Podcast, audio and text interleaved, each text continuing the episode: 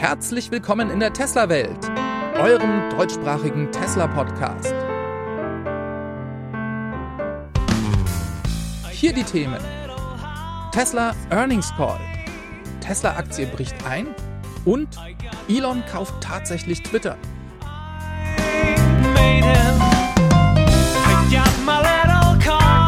Mein Name ist David und dies ist die Folge 224.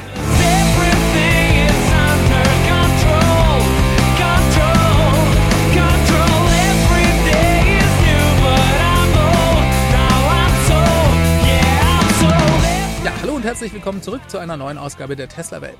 Heute Nacht fand der Tesla Earnings Call statt. Dem Earnings Call, dem geht immer ein Dokument voraus, das Tesla nach Börsenschluss veröffentlicht. Da steht das aktuelle Finanzergebnis des Quartals drin. Das ist im Prinzip eine Art Brief an die Anleger. Und im Anschluss daran findet dann der Earnings Call selbst statt.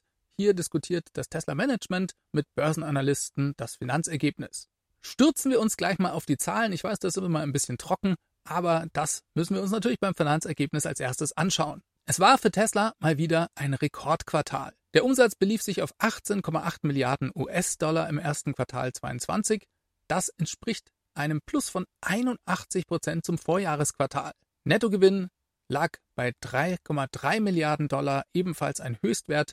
Hier ist das Plus noch deutlich gewaltiger. 658 Prozent plus zum Vorjahresquartal, wenn man sich den Nettogewinn anschaut. Kommen wir zum freien Cashflow. Das ist im Prinzip das Geld, das Tesla übrig bleibt, nachdem alle Investitionen abgezogen wurden. 2,2 Milliarden Dollar konnten hier erzielt werden. Was haben sie damit gemacht? Sie haben Schulden zurückgezahlt. 2,1 Milliarden Dollar, um genau zu sein. Und damit ist Tesla jetzt so gut wie schuldenfrei. Auch das stand im Bericht. Unsere ausstehenden Schulden sind zum Ende des ersten Quartals auf unter 0,1 Milliarden US-Dollar gesunken. Also weniger als 100 Millionen Dollar hat jetzt Tesla überhaupt noch an Schulden. Man kann also gut und gerne behaupten, dass sie schuldenfrei sind. Kommen wir zu dem Punkt, an dem Tesla die Börsenerwartung bei weitem übertroffen hat. Und das ist die operative Marge also wie profitabel Tesla sein Geschäft gestalten kann.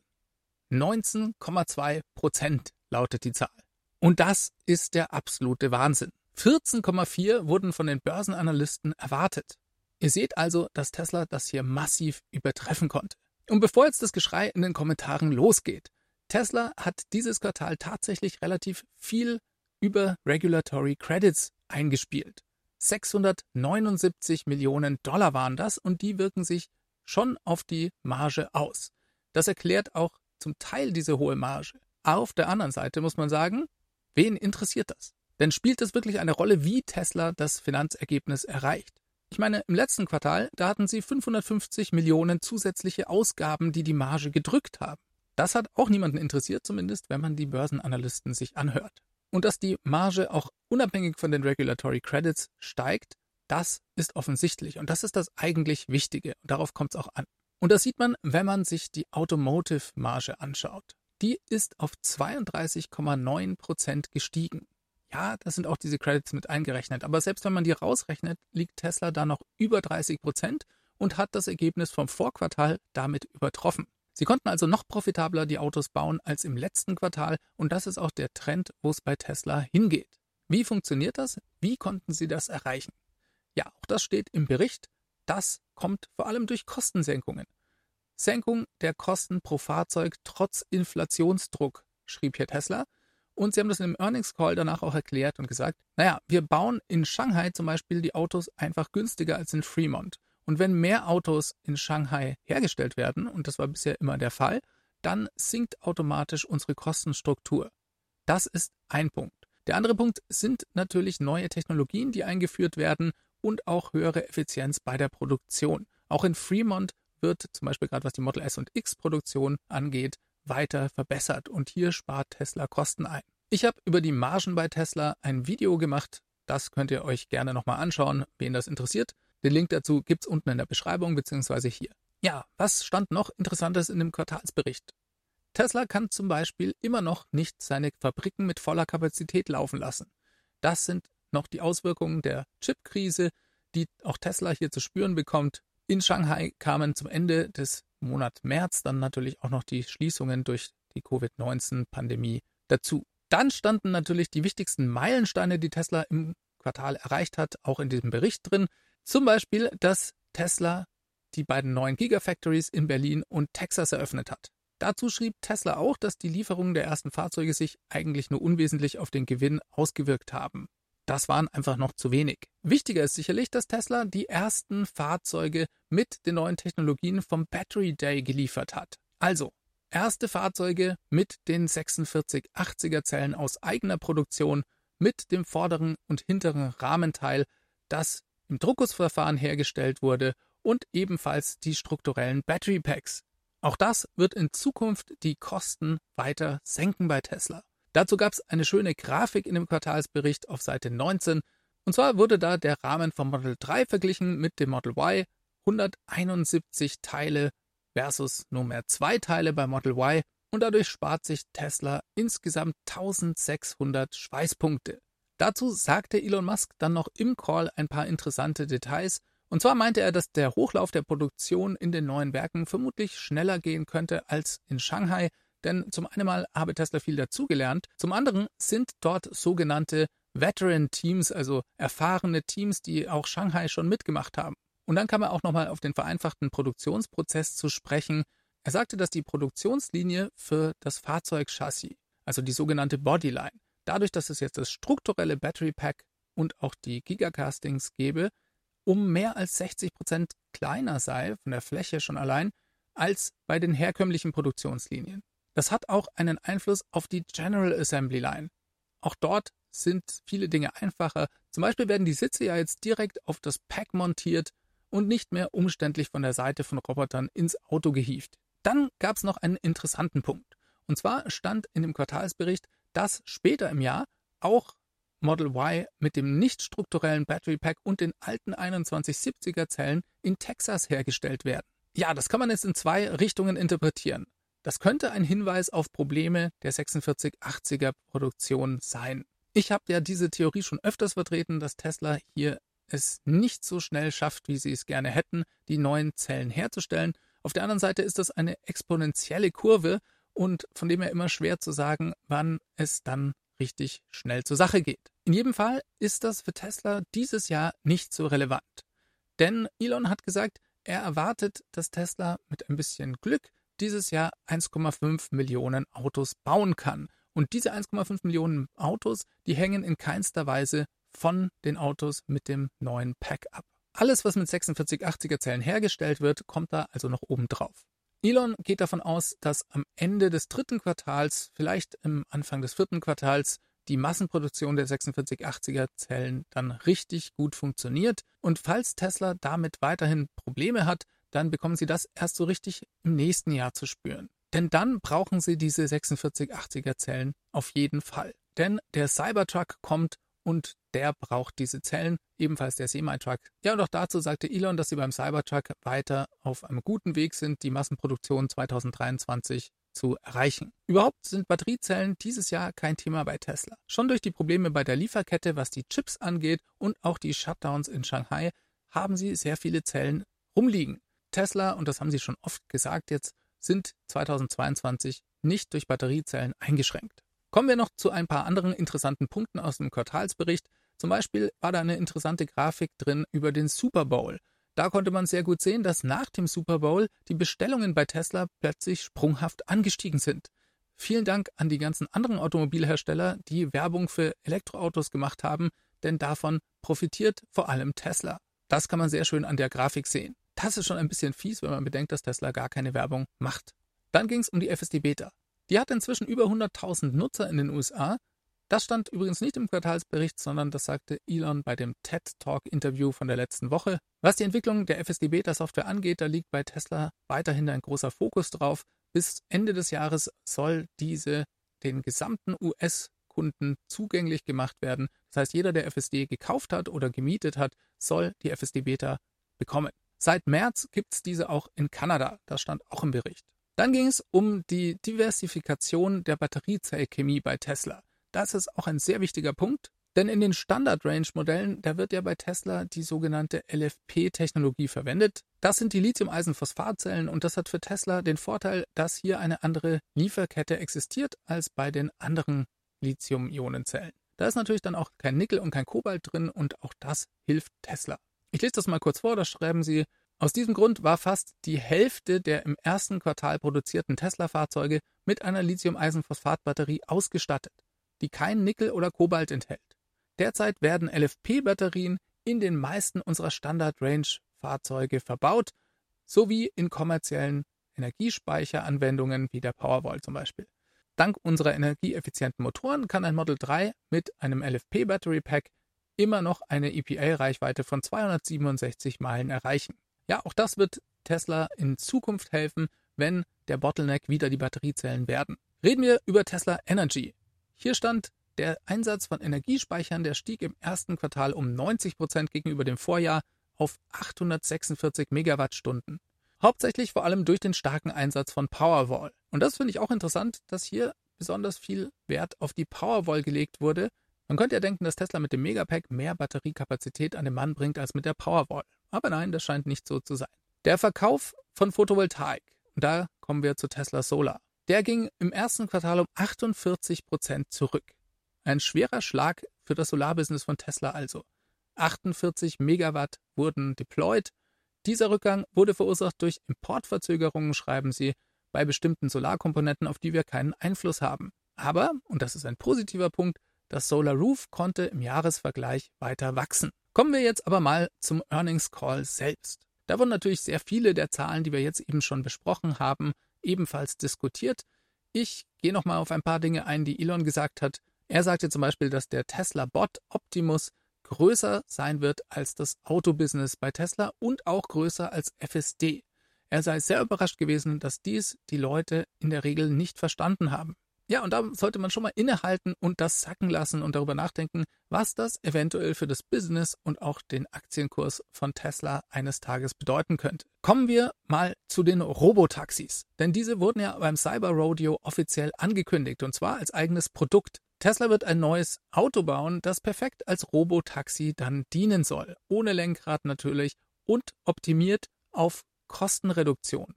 Das heißt, nicht nur bei der Produktion, sondern auch im Betrieb soll möglichst wenig Kosten pro Kilometer für den User anfallen. Ich glaube ja immer noch, dass das eine Art Van oder eine Art kleiner Bus sein wird, denn auch dadurch, dass man mehr Leute ideal dort unterbringt, kann man ja die Kosten pro Kilometer senken. Das, wie gesagt, nur eine These von mir. Elon sagte zu dem neu geplanten Fahrzeug, dass man es eventuell nächstes Jahr vorstellen werde. Da wird es dann ein Produktrelease-Event geben und 2024 soll es damit in die Massenproduktion gehen. Insgesamt war er super optimistisch, was die Zukunft von Tesla angeht und ich glaube, er hat allen Grund dazu, das beweisen die Zahlen. Kommen wir nochmal zu den Fragen, die an ihn und das Tesla-Management gestellt wurden. Ich konzentriere mich hier auf die Sachen, die ich persönlich interessant fand. Zum Beispiel wurde er nach der Performance und nach der Entwicklung der 4680er Zellen gefragt. Genauer gesagt wollte man von ihm wissen, welche Versprechungen vom Battery Day denn jetzt tatsächlich schon erreicht wurden. Wurden die Kosteneinsparungen erreicht? Wurden die Effizienz und die Energiedichte erreicht? Und er sagte, um das Ganze zu vereinfachen, könnte man vielleicht sagen, dass die Zellen später im Jahr ungefähr die Effizienz und die Kostenstruktur der besten verfügbaren Zellen am Markt erreichen werden. Nächstes Jahr will man dann das deutlich übertreffen. Hängt alles an der Massenproduktion, denke ich. Dann gab es noch eine interessante Frage zu den Rohstoffen und wie Tesla gedenkt, dies in Zukunft zu managen. Denn hier wird es ja auch definitiv einen Bottleneck geben. Und Elon, der sagte, man müsse über den Makrozusammenhang nachdenken. Wie viel Tonnen man von welchem Stoff denn brauche. Und da reicht es nicht, sich auf Tesla zu konzentrieren, sondern sie denken da über den weltweiten Bedarf nach. Und wo immer sie einen Bottleneck sehen, wird Tesla auch aktiv einschreiten. Und auch das finde ich bezeichnend, dass sie sich da nicht nur auf sich selber und auf was sie selber brauchen konzentrieren, sondern sich schon überlegen, okay, aber wie hoch ist denn der Bedarf für die ganze Welt eigentlich? Und wie viel muss man das dann skalieren? Im Moment, sagte er, sieht man vor allem einen Engpass, wenn man an den Abbau und die Raffination von Lithium denkt. Und das, obwohl Lithium eigentlich nur zwei bis drei Prozent der Batteriezelle ausmacht. Ich glaube, es ist unausweichlich, dass Tesla in die Lithiumproduktion mit einsteigen wird. Auch das haben sie ja bereits am Battery Day angekündigt. Dann sagte Tesla auch, dass das Recycling immer wichtiger wird. Bereits heute recyceln sie 50 Tonnen Batteriezellmaterial pro Woche. Und Recycling endet nicht bei den Batteriezellen. Hier geht es um alle Rohstoffe, die in die Fabrik kommen. Man möchte einfach am meisten da rausholen und wiedergewinnen. Und da hat interessanterweise das Casting-Verfahren besondere Vorteile. Elon sagte, sie schmeißen da einfach alles rein, was sie finden können. Also auch zum Beispiel Abfälle aus dem Stamping-Bereich oder auch alte Autoreifen. Jetzt versteht mich nicht falsch, das sind natürlich nicht die Gummiautoreifen, die man jetzt vielleicht im Kopf hat, sondern es geht natürlich um Aluminium, das dann wieder eingeschmolzen werden kann und in den Gigapressen verarbeitet werden kann. Elon sagte dann noch was Interessantes, und zwar, dass sie in Zukunft sich vorstellen könnten, Alufelgen von anderen Herstellern und anderen Autos, auch von Verbrennern, in den Gigapressen verwenden zu können. Auch sagte er, dass das Gigacasting weiterhin eine wichtige Rolle spielt. Langfristig werden vermutlich fast alle Automodelle von Tesla diese Gigacastings bekommen. Außer vielleicht Model S und X, auch das sagte er nochmal. Dann gab es noch zwei weitere Punkte, die ich ebenfalls interessant fand. Da gab es einmal die Info über den Cybertruck, dass dort ungefähr 20 bis 30 Prozent weniger Teile zum Einsatz kommen als in einem herkömmlichen Truck, wenn man mal die Batteriezellen außen vor lässt. Und dann wurde er auch noch nach einem neuen Compensation Plan gefragt. Also Elon hat ja in der Vergangenheit keine Bezahlung bei Tesla bekommen, sondern Aktienoptionen zugeschrieben bekommen, je nachdem wie erfolgreich Tesla und auch der Aktienkurs von Tesla war. Dieser letzte Plan, der war von 2018, da hat Elon bereits alle Tranchen bekommen und jetzt war die Frage im Raum, gibt es einen neuen Kompensationsplan für den CEO von Tesla? Elon sagte da nur dazu, dass im Moment da nichts geplant sei. Mal sehen, wie das weitergeht. Ja, und einen letzten interessanten Blick wollen wir auf die Tesla-Versicherung werfen. Denn auch hier gab es News im Quartalsbericht. Drei neue Bundesstaaten sind in den USA dazugekommen. Das waren einmal Virginia, Colorado und Oregon.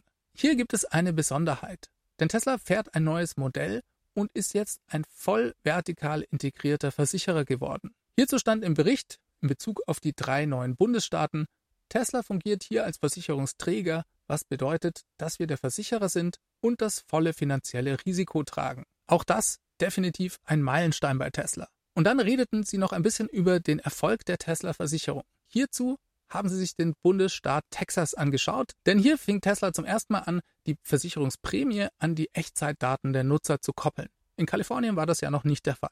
Ja, und siehe da, nach nur wenigen Monaten ist Tesla in Texas bereits die Nummer zwei der Versicherungsanbieter, wenn man sich nur die Tesla-Fahrzeuge anschaut. Elon sagte, Ende des zweiten Quartals oder Anfang des dritten Quartals denken sie, dass sie die Nummer eins werden.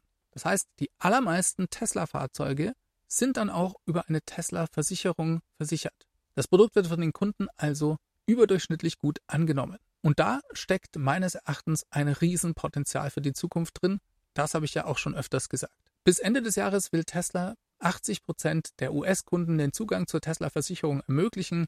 Der Rollout geht also weiter und danach werde man dann auch den Rest der Welt angehen. Erste Schritte dazu, mit Gründung einer Gesellschaft zum Beispiel, sind ja auch in Deutschland bereits erfolgt. Ja, und der Vorteil von diesem Versicherungsgeschäftsmodell, der liegt auf der Hand. Denn Tesla hat die ganzen Daten. Sie haben auch einen weiteren Vorteil, wenn Sie sich mit den Unfällen auseinandersetzen. Denn jeder Unfall wird ausgewertet. Tesla schaut bei jedem Unfall, warum er passiert ist und ob man vielleicht auch das Produkt verändern kann oder muss, um solche Unfälle in Zukunft zu verhindern. Das hat also einen aktiven Einfluss auf die Produktentwicklung bei Tesla. Ja, und für den Kunden bedeutet das eine schnellere Abwicklung. Tesla weiß bereits, wenn der Unfall passiert, was und warum das passiert ist, welche Teile bestellt werden müssen. Sie kümmern sich dann auch um die Reparatur, also es ist alles aus einer Hand. Und der Kunde passt auch sein Fahrverhalten an. Auch das war zu beobachten, die Leute fahren ein bisschen vorsichtiger, weil sie dadurch aktiv Geld sparen können. Ja, das hat großes Potenzial. Wir sind gespannt, wie es weitergeht. Lasst uns heute mal über die Tesla-Aktie reden. Denn die ist gestern am 26. April 2022 massiv eingebrochen minus 12,18 Prozent an nur einem einzigen Handelstag. Das ist schon ordentlich und Tesla schloss damit bei 876 Dollar und 42 Cent. Fairerweise muss man dazu sagen, dass der Nasdaq ebenfalls einen miserablen Tag hatte. Der ist um 4% eingebrochen. Allerdings hat Tesla auch im Vergleich mit anderen Unternehmen bei weitem am schlechtesten abgeschlossen. Ja, was ist da los? Wir schauen uns das gleich im Detail an. Erstmal vorweg vielleicht, die kurzfristigen Swings bei Tesla, die sind ja durchaus nicht unüblich und auch für den langfristigen Ausblick des Unternehmens meines Erachtens völlig irrelevant. Die Zukunft bei Tesla schaut nach wie vor sehr rosig aus. Das beweisen die guten Zahlen, die wir in den Quartalsberichten immer wieder sehen. Und das ist natürlich an dieser Stelle kein Börsenratschlag von mir, sondern nur meine eigene persönliche Meinung. Das ist auch immer wichtig, macht eure eigene Due Diligence und überlegt euch, welche Aktien ihr kaufen wollt. Auffällig am gestrigen Tag war allerdings, dass mehr Tesla-Aktien gehandelt wurden als sonst üblich. Fast 80 Prozent mehr als an einem durchschnittlichen Handelstag gingen über den Tisch. Viel Aktivität, also irgendjemand hat massiv Tesla-Aktien verkauft. War das etwa Elon Musk? Und wenn ja, verkauft er vielleicht noch mehr? Elon hat ja Twitter gekauft. Auch darüber reden wir gleich nochmal. Und eigentlich wollte er Twitter nicht durch Aktienverkäufe finanzieren. Er hat in Delaware zunächst mal drei Holding Companies gegründet, alle mit dem Namen X, wie X.com im Namen. Im Anschluss daran hat er dann auch öffentlich gemacht, wie er das Ganze finanzieren möchte und dass er vor allem es finanzieren kann. Hier wurde deutlich, dass er eigentlich den Kauf durch Beleihung seiner Tesla-Aktien weitgehend finanzieren möchte. Er nimmt also einen Kredit auf und als Sicherheit sind seine Tesla-Aktien da. Das Twitter-Board hat dann dem Kauf zugestimmt. Elon kauft also Twitter für rund 44 Milliarden US-Dollar. Ein unglaublicher Vorgang, wenn man sich das mal überlegt. Verkauft Elon aber jetzt vielleicht trotzdem Tesla-Aktien? Man weiß es nicht. Ich halte es ehrlich gesagt für unwahrscheinlich. Wie dem auch sei, wenn er das getan hat, muss er das innerhalb von 48 Stunden an die US-Börsenaufsicht melden. Wir werden also in den nächsten zwei Tagen erfahren, ob Elon an diesem hoffentlich kurzfristigen Kurseinbruch schuld war oder nicht. Sollte er Tesla-Aktien verkauft haben, dann steigt die Unsicherheit natürlich zunächst erst einmal, denn wir erinnern uns an Ende des letzten Jahres. Da wurde der Tesla-Aktienkurs ja über Wochen dadurch beeinflusst, dass Elon eben in kleineren Chargen Tesla-Aktien regelmäßig verkauft hat. Also, ich denke, unwahrscheinlich, dass er es war, aber ausgeschlossen ist es nicht. Und irgendjemand hat ja verkauft. Sonst wäre das Handelsvolumen nicht so hoch gewesen. Reden wir nochmal kurz über den Twitter-Kauf. Das ist schon der Hammer, dass dies jetzt tatsächlich geklappt hat. Twitter hat heute bekannt gegeben, dass das Unternehmen eine endgültige Vereinbarung zur Übernahme durch ein anderes Unternehmen, das sich vollständig im Besitz von Elon Musk befindet, für 54 Dollar und 20 Cent pro Aktie in Bar abgeschlossen hat. Nach Abschluss der Transaktion wird Twitter in ein privates Unternehmen umgewandelt. Das heißt, es wird von der Börse genommen. Ja, und auch Elon, der kommentierte das Ganze und schrieb, die freie Meinungsäußerung ist das Fundament einer funktionierenden Demokratie. Und Twitter ist der digitale Marktplatz, auf dem über wichtige Themen für die Zukunft der Menschheit diskutiert wird. Ich möchte Twitter besser machen als je zuvor, indem ich das Produkt mit neuen Funktionen verbessere, die Algorithmen als Open Source zur Verfügung stelle, damit das Vertrauen erhöhe, die Spambots besiege und die Möglichkeit einrichte, die Menschen zu authentifizieren. Twitter hat ein enormes Potenzial. Ich freue mich darauf, mit dem Unternehmen und der User-Community zu arbeiten, um dieses Potenzial zu erschließen. Zitat Ende. Vielleicht sprechen wir kurz darüber, warum denn der Deal jetzt geklappt hat. Das Twitter-Board hat sich ja heftig dagegen gewehrt. Vielleicht lag es daran, dass Elons Angebot eigentlich ziemlich gut war. Denn man muss bedenken, bei Twitter gibt es nicht einige wenige große Aktienbesitzer, sondern über 60 Prozent der Twitter-Aktien waren im Streubesitz. Sprich, viele Kleinanleger waren hier investiert. Dem Unternehmen geht es auch gar nicht so gut. Sie waren letztes Jahr nicht profitabel, haben also Verlust gemacht. Und wenn man sich den Aktienkurs der letzten zehn Jahre anschaut, dann ist da eigentlich nicht viel passiert. Von dem her sind 54 Dollar und 20 Cent kein schlechtes Angebot. Das werden viele Aktienbesitzer annehmen und Elon kann dann damit die absolute Mehrheit, also über 50 Prozent an Twitter halten. Danach hat er dann die Möglichkeit, ein sogenanntes Squeeze-Out-Verfahren vorzunehmen und den Laden komplett zu übernehmen. So, wie kann man das Ganze einordnen? Ich habe den Eindruck, dass die Masse der Leute da draußen Elons Move eigentlich nicht so ganz nachvollziehen kann. Viele Leute sehen das schon allein deswegen kritisch, weil er der reichste Mann der Welt ist und seine Motivation der freien Rede, das kaufen sie ihm nicht ab. Viele haben auch Angst, dass extreme Meinungen jetzt wieder mehr auf Twitter vertreten sein dürfen. Elon stellt sich ja gegen den politischen Mainstream in den USA, die ja eher für eine Zensur von Hassrede und so weiter sind. Ehrlich gesagt bin ich da anderer Meinung, denn Elon sagt zwar, er ist ein freier Rede-Absolutist und ihm ist das sehr, sehr wichtig. Allerdings glaube ich überhaupt nicht, dass er sich hier gegen Gesetze, was Hassrede angeht, stellen wird. Ihm kommt es einfach auf das Wie an. Wie wird Zensur vorgenommen? Wen blockiert man und wen blockiert man nicht? Und das ist bisher intransparent auf Twitter. Der Twitter-Algorithmus ist nicht offen und so können Leute gesperrt werden oder Tweets durch Shadowbanning eingeschränkt werden. Dann kann man zwar noch twittern, aber es wird eben nicht weiterverbreitet oder die Weiterverbreitung massiv eingeschränkt. Und dagegen will Elon vorgehen. Ich persönlich glaube ihm seine guten Absichten. Und das tue ich nicht, weil ich ein hoffnungsloser Fanboy bin, sondern weil ich ihn glaubhaft finde. Ich befasse mich ja jetzt schon seit Jahren intensivst mit Elon und mit Tesla. Und für mich hat er in dieser Zeit bewiesen, was er für einen Charakter hat und worum es ihm wirklich geht. Ist er an freier Rede interessiert? Absolut. Setzt er immer astrein um, was er predigt? Nein. Elon ist auch nur ein Mensch und macht Fehler. Er blockiert auch schon mal seine Kritiker auf Twitter. Shoutout to Fred Lambert von Electrac. Aber blockieren auf Twitter ist eben auch nicht Shadowbanning oder Sperren des Accounts. Der Vorwurf, dass Elon nur noch auf seine Superfans hört und auch eben Kritiker blockiert und dadurch sein Feedback-Loop auf Twitter vergiftet ist, den muss man sich schon anschauen. Und das ist auch eine Gefahr für Elon. Aber die grundsätzliche Intention von ihm, die ist gut. Da bin ich überzeugt. Wie wird er das Ganze umsetzen? Das ist noch nicht klar.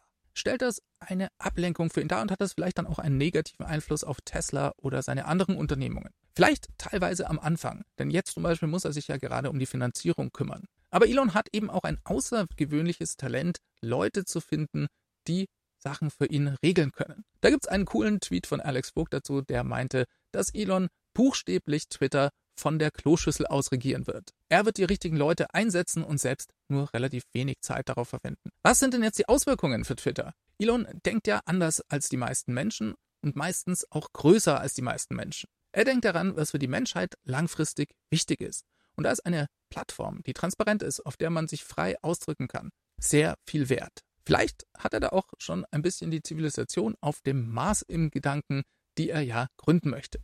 Aber was ist denn jetzt das positive Potenzial für Twitter? Ich glaube, das sind im Wesentlichen zwei Faktoren. Zum einen geht es ja jetzt weg von der Börse. Twitter wird ein privates Unternehmen. Und das ermöglicht eine langfristigere Strategie. Quartalsberichte und Quartalszahlen sind nicht mehr wichtig. Das ist, glaube ich, der erste wichtige positive Effekt. Und zweitens pusht das natürlich die Innovation. Elon Musk macht das wie kein anderer in seinen ganzen anderen Unternehmen und das wird sich positiv auf Twitter auswirken. Elon ist an Geld, was Twitter angeht, überhaupt nicht interessiert. Er hat ja auch schon bereits genug und er wird in Zukunft noch sehr viel mehr Geld haben. Das wird vor allem aber durch die Entwicklung bei Tesla kommen. In ein, zwei Jahrzehnten wird sein heutiges Vermögen wie ein Witz wirken, auch wenn er heute schon der reichste Mann der Welt ist. Naja, und Twitter hat sowieso hier relativ wenig Potenzial, ihn sehr viel reicher zu machen. Er sagte auch, Geld ist nur ein Vehikel, das an und für sich gar keine Macht hat, sondern es kommt eben immer darauf an, was man damit macht. Was bringt einem das Schweizer Bankkonto auf einer einsamen Insel? Da hätte man lieber eine Dose mit Suppe. Das sind meines Erachtens sehr positive Signale für Twitter. Langfristige Strategie, technische Innovation und Geld spielt eigentlich keine Rolle. Ja, und für alle, die das ganz anders sehen, habe ich einen tollen Tweet gefunden. Da schrieb jemand, wenn Elon Musk Twitter kauft, dann gehe ich zurück auf Facebook keine Lust darauf, dass ein komischer Milliardär die ganze Plattform kontrolliert. Viel Spaß, das sehe ich genauso. Wir sehen uns dann auf Facebook. Reden wir über Tesla News. Es sind Gerüchte über den anstehenden Stocksplit bei Tesla aufgetaucht. Dass der kommt, das wissen wir ja.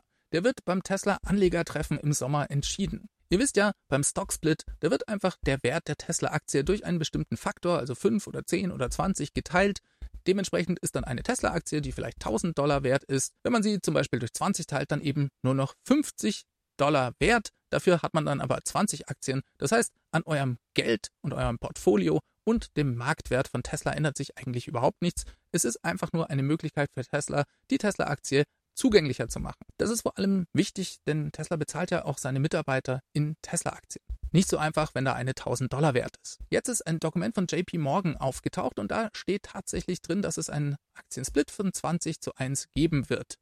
Das ist keine gesicherte Info. Tesla hat sich dazu überhaupt nicht geäußert, können sie auch noch gar nicht, denn das wird eben erst am Tesla-Anlegertreffen besprochen werden. Nicht ganz klar, ob das ein Versehen von JP Morgan ist oder ob sie da irgendwie aus Versehen eine interne Info geleakt haben. Das ist also nur ein Gerücht. Ich wollte es trotzdem erwähnen, falls ihr das irgendwo anders auch nochmal hört. Dann kommen wir noch zu einer sehr positiven Entwicklung.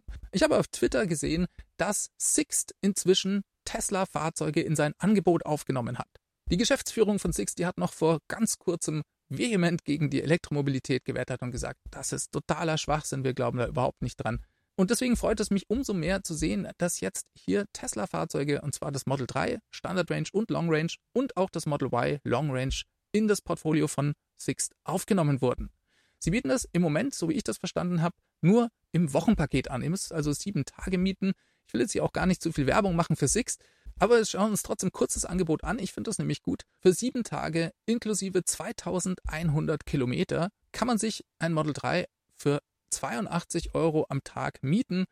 Model 3 Long Range ist dann 90 und das Model Y Long Range ist bei 92 Euro. In dem Tweet stand, dass das Supercharging angeblich da inklusive ist und das macht es zu einem hervorragenden Angebot, wie ich finde. Ich habe, bevor ich mir meinen eigenen Tesla gekauft habe, immer mal geschaut, ob ich mir nicht mal einen mieten kann für eine Woche oder zwei Wochen, um in den Urlaub zu fahren. Einfach um das Auto mal auf der Langstrecke auszuprobieren. Und das war sehr, sehr teuer. Und da finde ich das Angebot von Sixt ehrlich gesagt ziemlich überzeugend. Ihr könnt mir ja gerne mal in die Kommentare schreiben, was ihr davon haltet. Vielleicht hat ja jemand auch schon Erfahrungen damit gemacht. Im Moment bietet Sixt das wohl in Berlin, Friedrichshain, in Hamburg, in Hannover, in München und in Stuttgart und in Köln an und in Düsseldorf. Leider ist mir nicht bekannt, wie viele Autos sie in der Flotte haben. Ich versuche mal, das in der Zwischenzeit rauszufinden.